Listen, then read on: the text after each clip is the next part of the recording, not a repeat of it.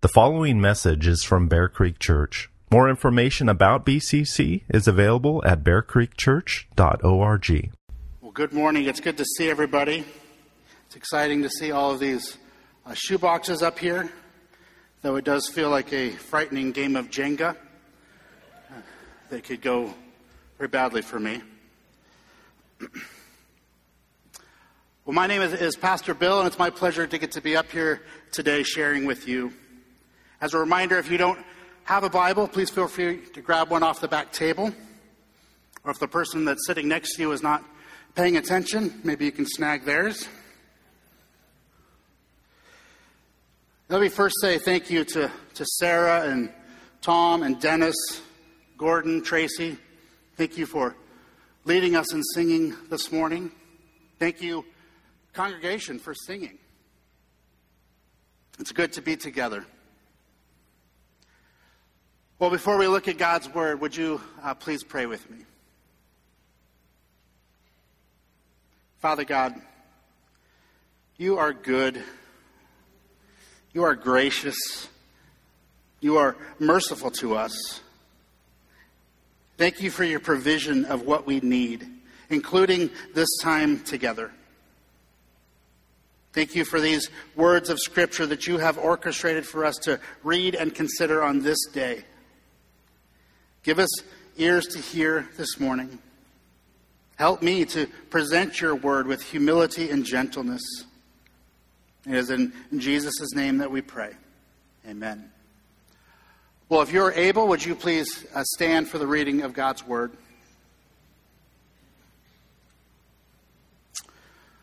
So in 1 Peter chapter 2 and beginning with verse 9, God's word says, but you are a chosen race, a royal priesthood, a holy nation, a people for his own possession, that you may proclaim the excellencies of him who called you out of darkness into his marvelous light. Once you were not a people, but now you are God's people. Once you had not received mercy, but now you have received mercy. Beloved, I urge you as sojourners and exiles to abstain from the passions of the flesh which wage war against your soul. Keep your conduct among the Gentiles honorable, so that when they speak against you as evildoers, they may see your good deeds and glorify God on the day of visitation. This is God's word. You may be seated. Now, last week we spent time talking about verses 9 and 10. And this morning, I want us to focus on verses 11 and 12. I know, I know. Slow down, Bill. We don't want to get through this book too quickly. I hear you. But with that being said, I'd like to, if we can, just back up just a little bit and look at verse 10.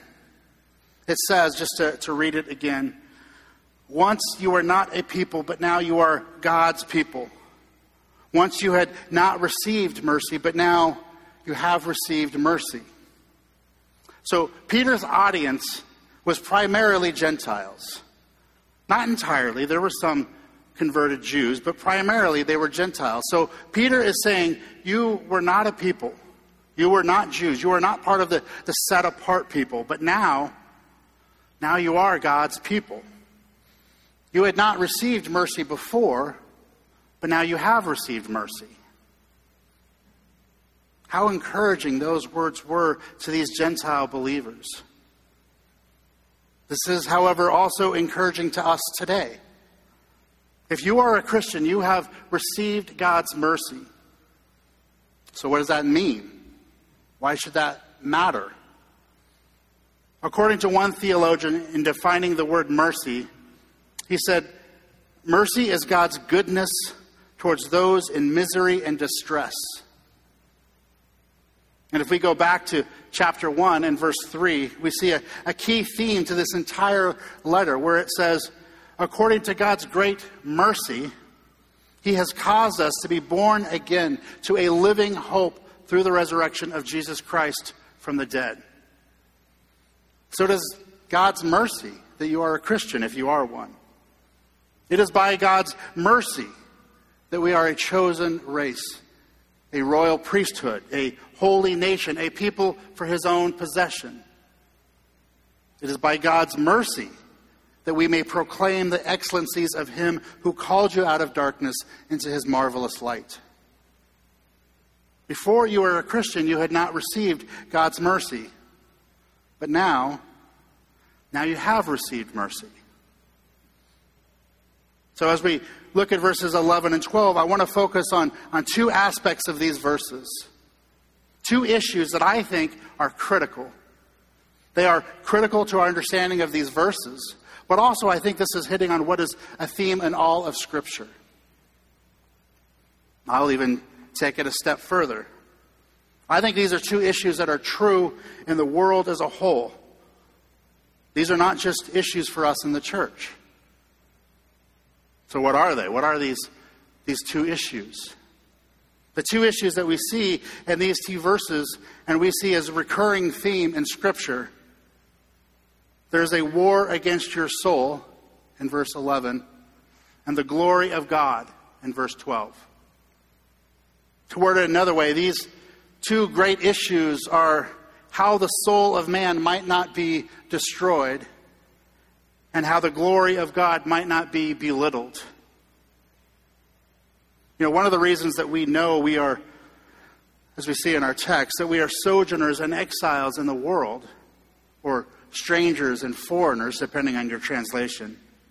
One reason we know this is that the modern world that we live in, it does not see these issues as important. They're not even issues to be considered.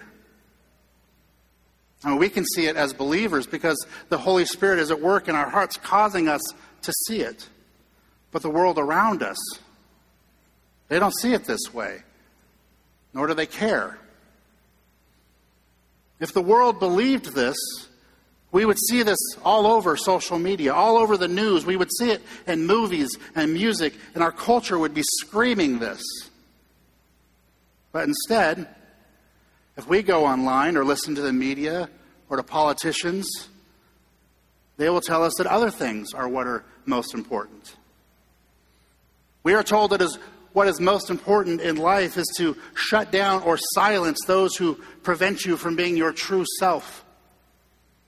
We are told that you are what is most important, that your truth is what matters. We are sinful by nature. Our true self is prone towards sin.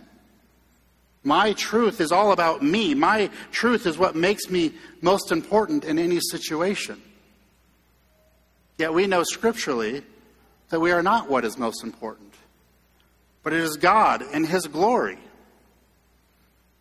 We live in a world that shows by its priorities and values and commitments and standards and preoccupations, and pleasure that it does not regard these two issues as significant.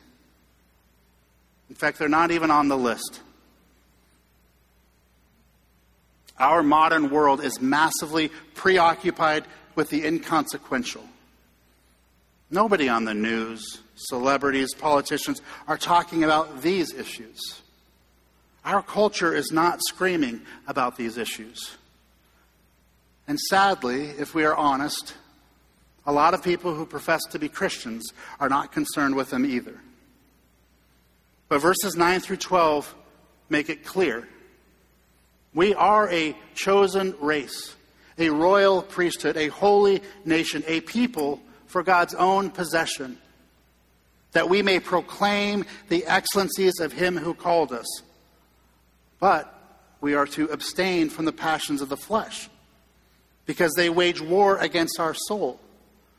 We are to keep our conduct honorable, so that when the world speaks evil against us, they will see our good deeds and glorify God. So, as we look at our text more closely, Peter sets this up by starting with beloved. Some translations word this as, as dear friends. There's an obvious closeness Peter is addressing them on a personal level. There's an aspect of, of gentleness in this address. He cares about them. So he is saying, Beloved, Dear friends, I urge you, I plead with you, I implore you, I beg of you. To put it simply, if, if Peter was alive and preaching today, each of us would sense the angst in his appeal, the emotion in his voice. This dear friend is pleading with them with a love and a seriousness that surely they're going to listen. Beloved, I, I urge you, as sojourners and exiles,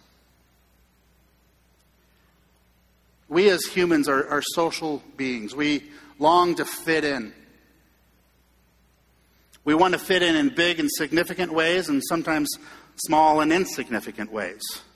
But we still like to fit in. We don't like to be outsiders. We don't like to feel like we are invisible. We don't want to stand out and seem weird. Consider parties. No one wants to come dressed formally to some casual event or casually to some formal event. That is one of the things that can be tough about living in Southern Oregon. You can be invited to an event that's, that's business casual, and there is a wide spectrum as to what that means. Most of us, we just want somebody just to tell us what to wear so we don't have to stand out. All right, this, this may step on some toes, but one thing that I've noticed women you tend to worry a great deal about how you're dressed, which is fine. Don't get me wrong.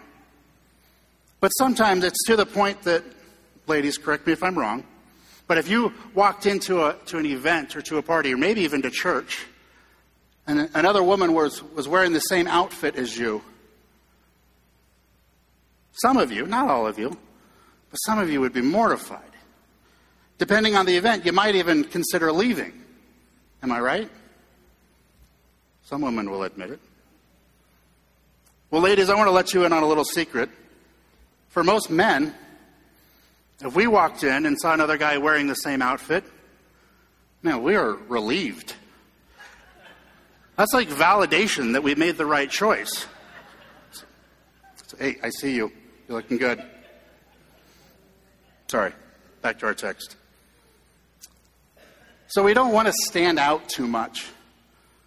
In the first sentence of this letter, not this chapter, but the letter as a whole, Peter told his churches that they are exiles and, or strangers in this world. Now, here in our text this morning, we see this again. Peter is repeating the principle that God's people do not fully belong in this world. We are strangers, foreigners, sojourners, and exiles. Because Jesus redeemed us from a futile life and gave us a new one. Now we are God's people, His prized possession. Because of this, we necessarily became and ought to remain partially estranged from this world. Depending on your translation, you may see the word alien or foreigner. The term suggests that believers belong elsewhere, somewhere else, somewhere other than here. When Peter calls disciples sojourners and exiles, he means that we were never fully at home in this world. Though another aspect of Peter calling us strangers comes into play when we look at verse 12. When we see a stranger, we can tend to keep a closer eye on them, can't we? We want to know what they're doing. So when we stand out in the world as strangers or out of place, people are, are going to keep a little closer eye on us. So Peter is saying to, to pay attention to how you act so that when they are watching, your behavior glorifies God. This is a striking statement. We wonder how Peter's people can be aliens among the Gentiles, given that they are Gentiles and has been fully immersed in the Gentile life, and then they came to faith. They trusted in Jesus. They belong to a new, to a new race. They were now set apart just like us. So there is a, a recognition from Peter that we do not fit in this world. What is important to us is not always what's important to the world. This world is not our home. Now, later in 1 Peter, we'll talk about some of the how we live in this world, though it is not our home. But this is that reminder that we just don't fit. But it's also a warning. It's a warning that we're not supposed to fit. And so we have to guard, have our guard up against becoming too comfortable here. Well, why is this a warning? Because it's a war. There is a war going on. Jesus said, For what will it profit a man if he gains the whole world and forfeits his soul? Or what shall a man give in return for his soul? So we, we live here. And as long as we're here, we have work to do. This is not saying that we cannot enjoy life. It's not saying that we cannot enjoy the things of this world. In fact, it is good and right to, to enjoy God's blessings. The answer to this issue is not to become a hermit or Amish. So we engage in our culture. We point people to Christ. We proclaim the excellencies of Him who called us out of darkness and into His marvelous light but it is not our home. We guard against making those things too important. We fight to make obedience to God of higher importance than comfort and entertainment. We wage war. Our text says to abstain from the passions of the flesh which wage war against your soul. I think too often we as Christians can be tempted to try to look as much like the world as we can. As much as we can get away with, at least. Some of, some of us might be content to look just like the world, just without sin. As we have already seen in this letter, we are called to holiness. We are called to be holy, to live holy lives. Scripture is our guide for this. We should not look to the world to see how we should act. The behavior of, of fallen people should never become the standard of right and wrong. A big problem in the church today is that even though we are saved and in Christ, we can still take our marching orders from what is acceptable and expected in the culture. We must remember that we do not belong to the culture, we are exiles. As Paul wrote in Romans do not be conformed to this world, but be transformed by the renewal of your mind, that by testing you may discern what is the will of God, what is good and acceptable and perfect. The way to get a new mind is not by paying attention to culture or social media, but by paying attention to the mind of Christ, so that we begin to think like Jesus. No matter what everyone else does or approves, if Jesus does not approve, then we should not approve of it either. We need to remember who we are. We are a chosen race, a royal priesthood, citizens of heaven. And our lives are supposed to demonstrate that as we take our cue not from the world, but from Jesus himself. Abstain from the passions of the flesh what is that?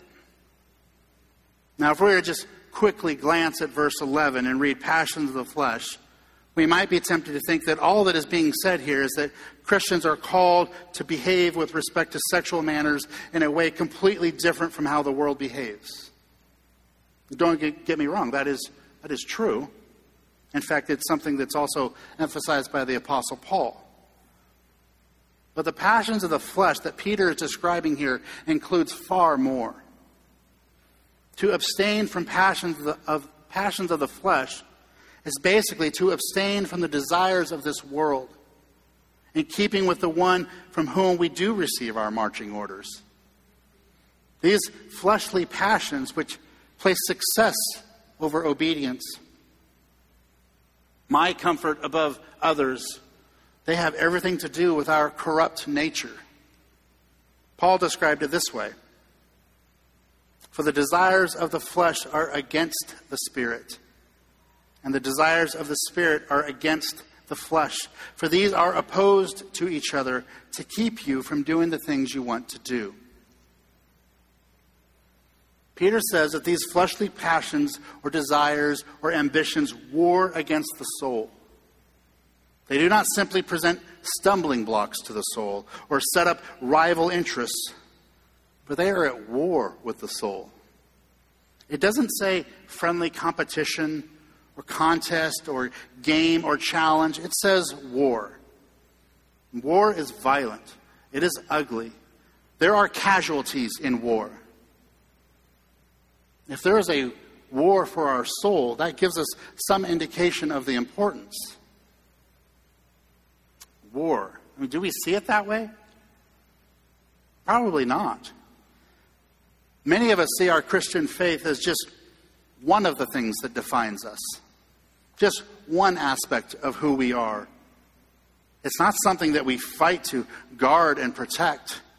We don't wage war against the things that would rob our affections. Now, if you are not a believer, there's not the same war within your soul. You don't care. Before someone becomes a believer, they, they do whatever they want oftentimes. They have little issue going in lockstep with the world.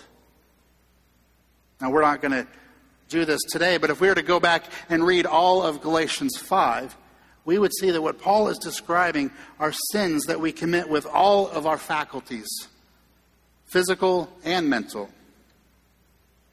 Therefore, while we resist physical passions, we also wage war against idolatry, discord, rage, selfish ambition, and even sins such as despair. Peter knew his culture was corrupt, but he never let his people blame the culture for their problems. Therefore, we must abstain from sinful desires, whether they be physical or spiritual. Sins that begin in the mind and the body are equally evil, equally troublesome. Peter suggests this by labeling both classes in the same way passions of the flesh. And we wage war against all of them because all wound our spirit. Now let's be honest with ourselves for a minute. We are all tempted to pander to certain sinful desires, presenting certain sins as plausible and easily indulged.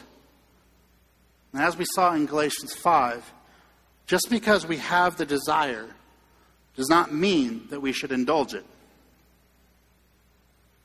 Benjamin Franklin once wrote that he was a vegetarian, refusing all animal flesh for a while in his youth. Then one day he was on a boat. The wind died down, and with nothing else to do, the sailors decided to cast for fish and caught a number of cod. Soon the fish were, were frying, and, the, and the, the delicious smell, coupled with his rising hunger tempted Franklin. Franklin's vegetarian principles and physical desires briefly battled for control of his will. And he noticed something. He noticed that as the fishermen were prepared the fish, they found smaller fish inside the bellies of some of the cod. Therefore, Benjamin Franklin reasoned this way If fish eat one another, why can't people eat fish? Satisfied with this logic, Franklin ate fish. Later adding, So convenient a thing is it to be a reasonable creature, since it enables one to find or make a reason for everything one has a mind to do. Franklin lived by this principle in his private life, cleverly finding a reason or excuse for anything that he wanted to do.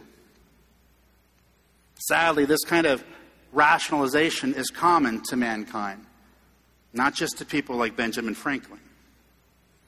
But we aim neither to rationalize self indulgence nor to readily acquiesce to temptation. We wage war against the flesh because it wages war against us. It is easy to justify our sins. And so often we look to the, to the world for this justification. The world will tell us that we are justified because, well, we had a tough day. We have a, a tough life. We were treated unfairly. We need to see this as a war. And so we abstain from them. We fight them because they battle against us. The alternative the alternative is that we justify them. We protect them. We care for them and give them soil to grow and take root. Since Peter says that the Christian life is like war, we should, prepare, we should be prepared for battle. We should be ready to fight our misdirected physical appetites and to combat bad moods, evil ambitions, and unruly emotions. We must endure in the battle with our desires, lest we grow weary of battling sin and surrender to it. Notice that Peter does not say, you know, hey, try to reduce the times that you give into these fleshly passions. Or, you know, make sure that you, you stay in control while, indu- while indulging these fleshly passions. No, Peter is urging us to abstain from the passions of the flesh. Let us stand out in our culture by being people that are not rattled by the world because it's not our home. This doesn't mean that we don't care, but maybe at least we're not undone when things don't go our way.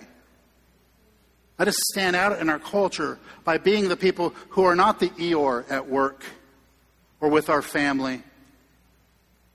Instead, we proclaim the excellencies of Him who called you out of darkness out of slavery to sin and into his marvelous light. Interestingly, 1 Peter 2 11 and 12 are two sentences in English. But in the original, however, they were, they were one sentence. Verse 12 is a continuation of verse 11. We live well, not merely by those things from which we abstain but by the host of things that we choose to embrace. What is required of us, the beloved, to live in this world as citizens worthy of all the wonders and relationships belonging to the next? Well, Peter gives us his answer in two simple words abstain and keep. As people marked by grace, by the grace of God, by the mercy of God, we must refrain from some things while at the same time giving ourselves to other things.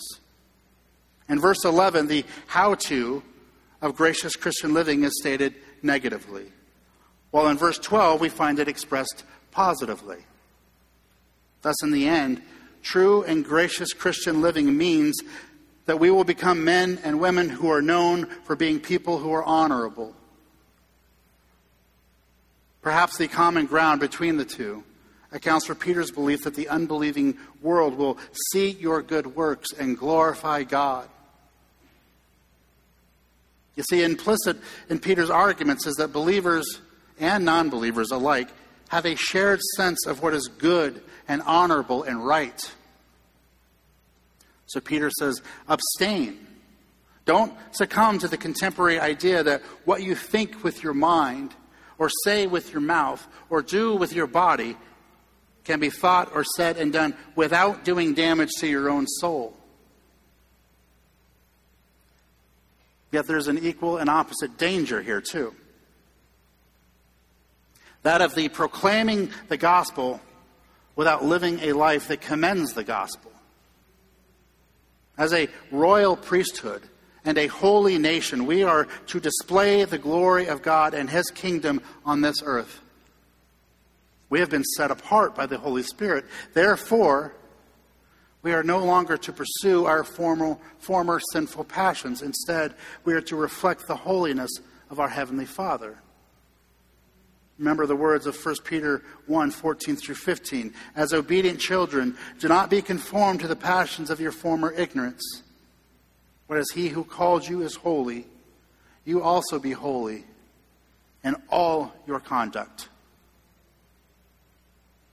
The purpose of abstaining from the former passions of the flesh and keeping your conduct among the Gentiles honorable is to provide a living witness to the fallen and pagan world.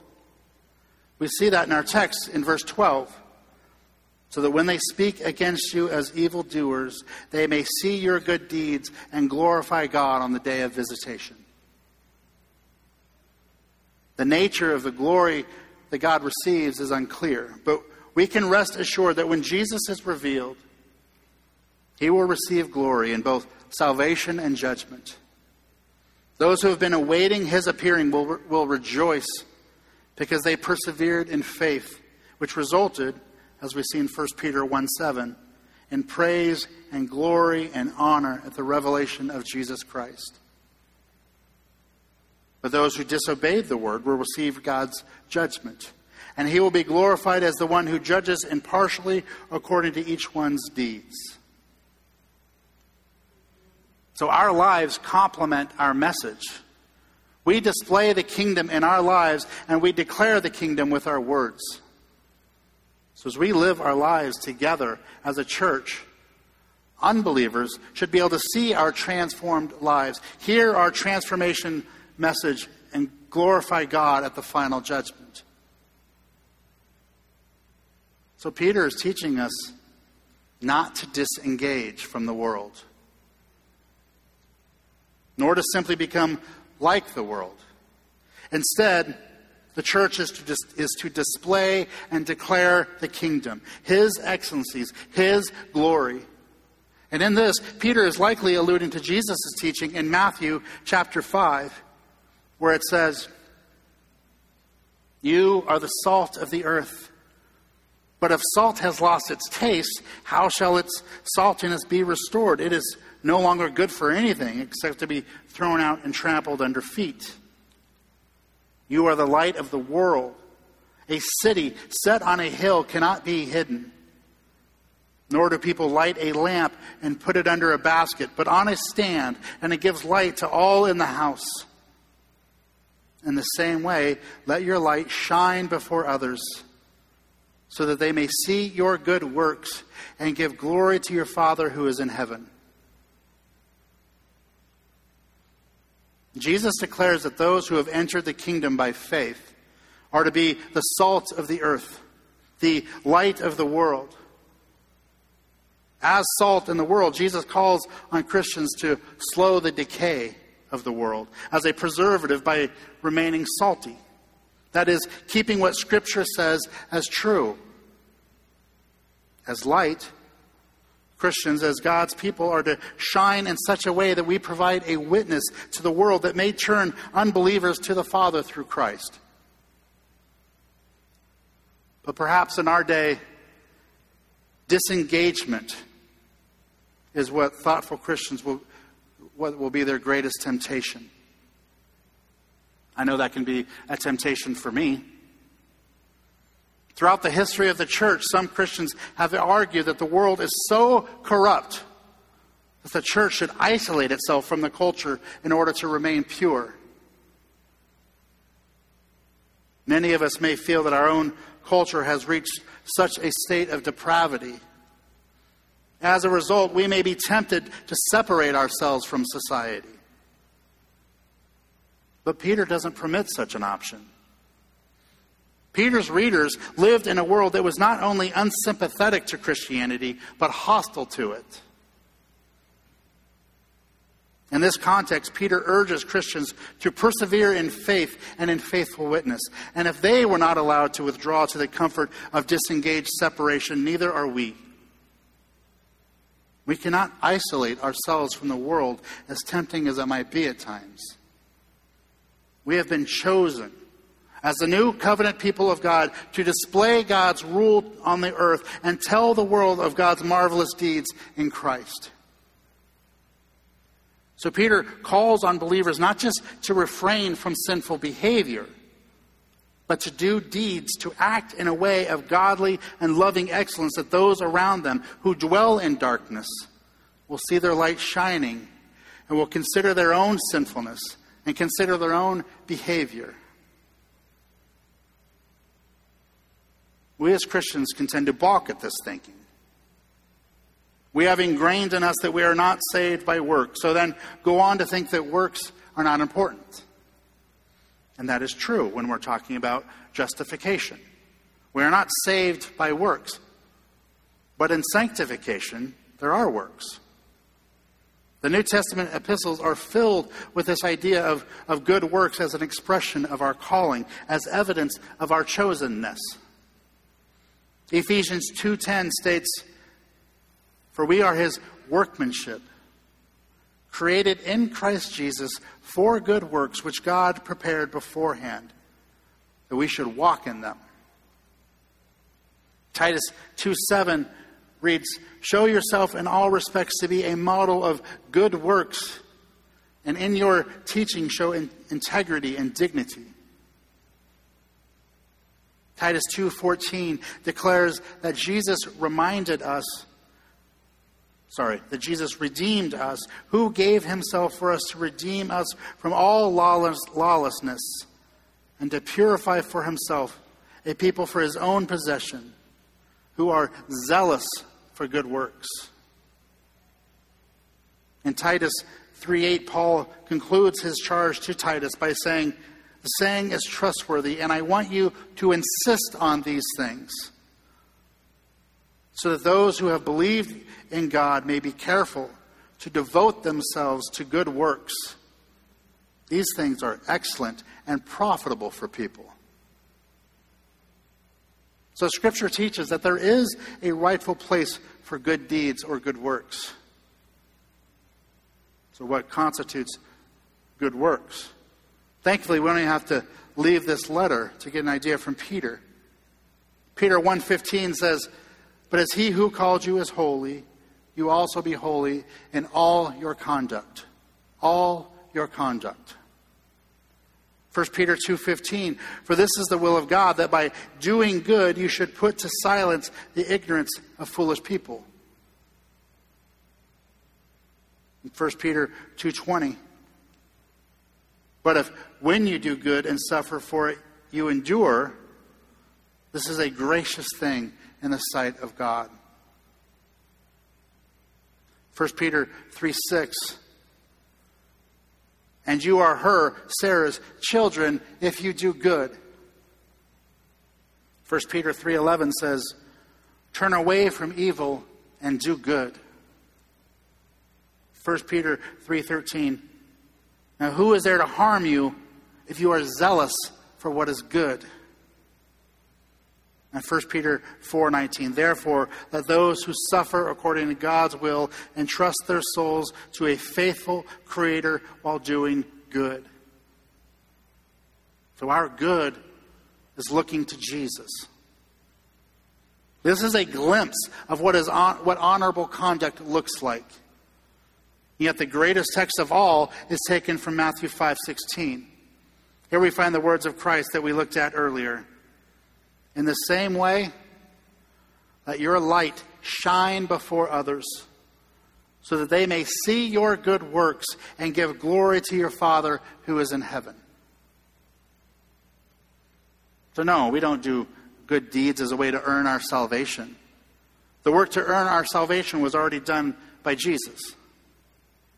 But we are concerned with good deeds or right conduct as obedience to a holy God as an aspect of our sanctification, our growing in faith, growing more and more like Jesus. We are, by our good deeds, to be pointing people to Christ. Now, we can't do that if we have disengaged from the people that need to hear this. Some of you see what is happening in our country and in our state, and we want to just leave and go somewhere else. But Peter is saying to keep your conduct honorable, so that when, not if, but when they speak against you as evildoers, they may see your good deeds and glorify God. And we can see this happening. Right? We are called evil because of our biblical stance on abortion, for example. Admittedly, the great challenge for us as Christians is to remain in the world without accommodation to the world. So Peter reminds us that our response as sojourners and exiles, as people who do not fit in this world, is to abstain from the passions of the flesh, which wage war against your soul, and keep your conduct honorable. Our battle is not against the unbelieving people of the world. No, they are our mission field. This war, this battle, is against our own natural sinful desires. And no amount of insulation from the world out there will leave behind our desires that are in here. Our fight is against sin and temptation, worldliness, and the devil.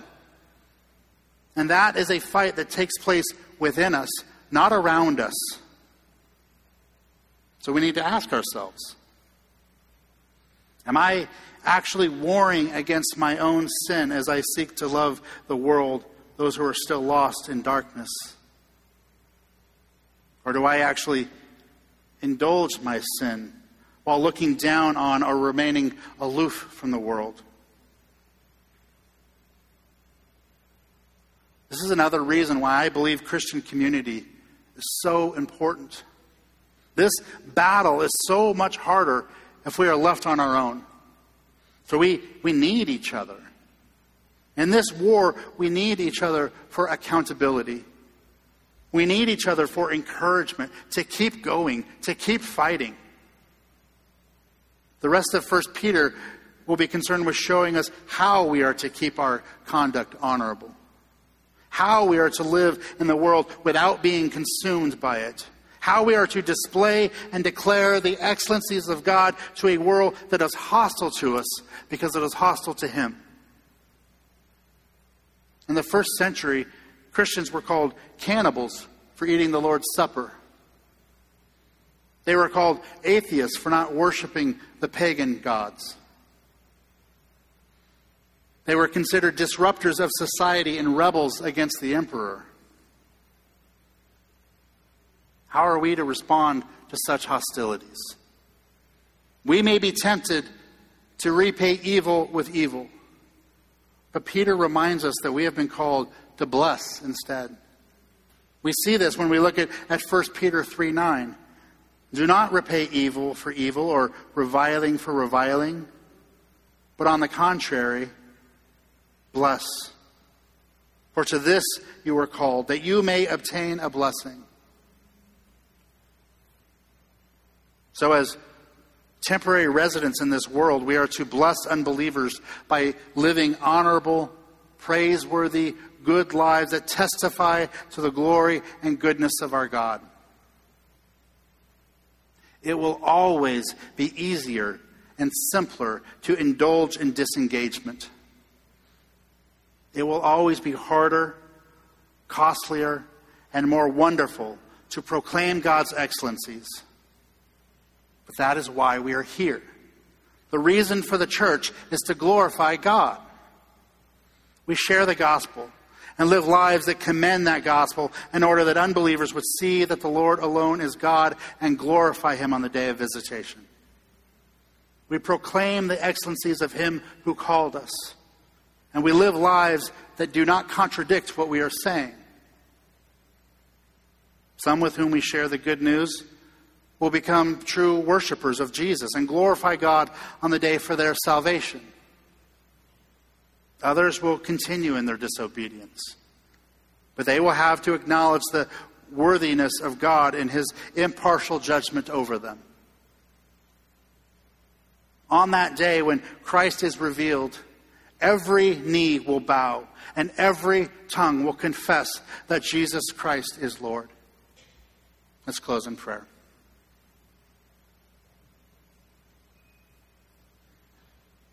Father God, our desire is to honor you.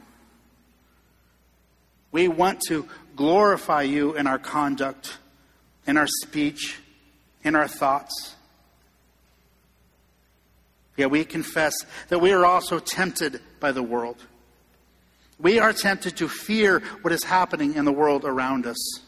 We are tempted to fear what tomorrow will bring. We are tempted to fear the ridicule of others. We are tempted to want to be like the world and to look like the world. We ask for your strength as we go through each day. Help us to make a priority of renewing our mind day by day by spending time with you in your word and in prayer. Help us to not neglect the gathering together of the saints. Help us to encourage one another and build one another up. Help us to hate what you hate and to love what you love. Yet we also pray that you help us to fight the temptation to disengage from the world, to feel like we have nothing to offer the world. When we lack boldness to share the good news of the gospel, remind us that it is you who will save, not us. When we are tempted to fear the opinion of others, to fear man more than we fear you, convict us and give us the strength to repent. Thank you for your word. Thank you that we can run to your word and be reminded of who you are, that you are merciful, that you are gracious, that you love your children, that you will give us what we need each and every day. And it is in Jesus' name that we pray. Amen.